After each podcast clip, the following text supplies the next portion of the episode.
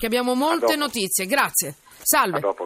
Giovanni Maria Del Re, benvenuto giornalista, corrispondente da Buongiorno. Bruxelles. Ciao Giovanni, Eh, per il quotidiano Avvenire. Senti, è una notizia, facciamo un flash, ma è una notizia che rasenta la denuncia in una giornata importante perché noi usciamo da un'Ungheria che è andata al voto sui migranti, mm? senza quorum questo voto sui migranti, quindi ehm, eh, insomma ha deciso, eh, ma, ma in realtà non ha deciso perché non è andata a votare eh, con, con il quorum sufficiente.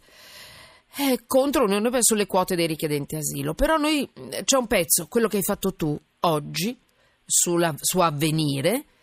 Ungheria, L'Ungheria va al voto sui migranti, ma vende i permessi di soggiorno. Mi spieghi? Cosa metti sotto inchiesta? È forte, eh?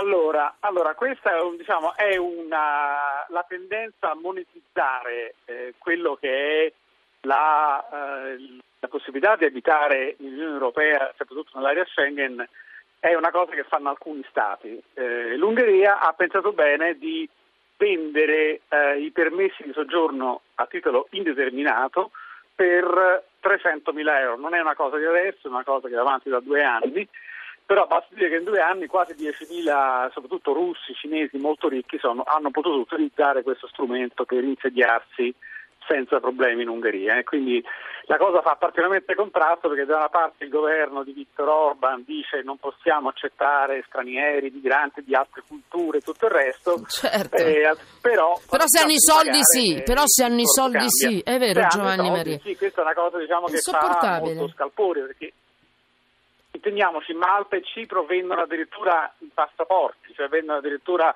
uno però per oltre un milione di euro si può diventare cittadino comunitario.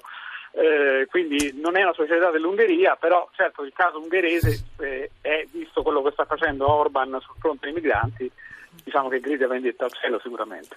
No, ma poi è orribile sentire che da un lato si professa un... Per carità, tutti hanno diritto di pensarla come, come vogliono, voi avete diritto di pensarla, non li vogliamo, ma non è possibile che non vogliono i poveri disgraziati, ma quelli ricchi che possono pagarsi il- il- qualsiasi cosa, un passaporto, un, un- permesso di soggiorno, allora quelli possono essere accettati.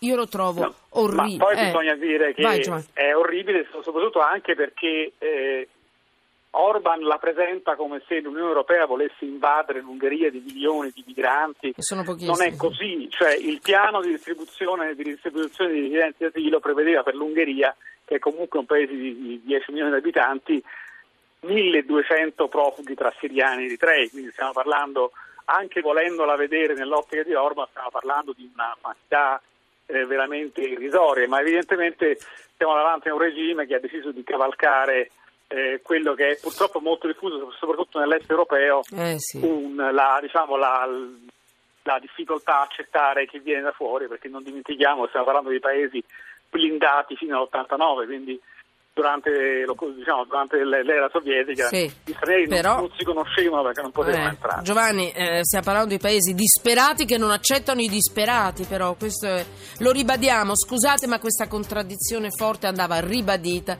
Sono le 17 eh, grazie eh, Giovanni, scusa il tuo pezzo, mi era piaciuto tantissimo sabato.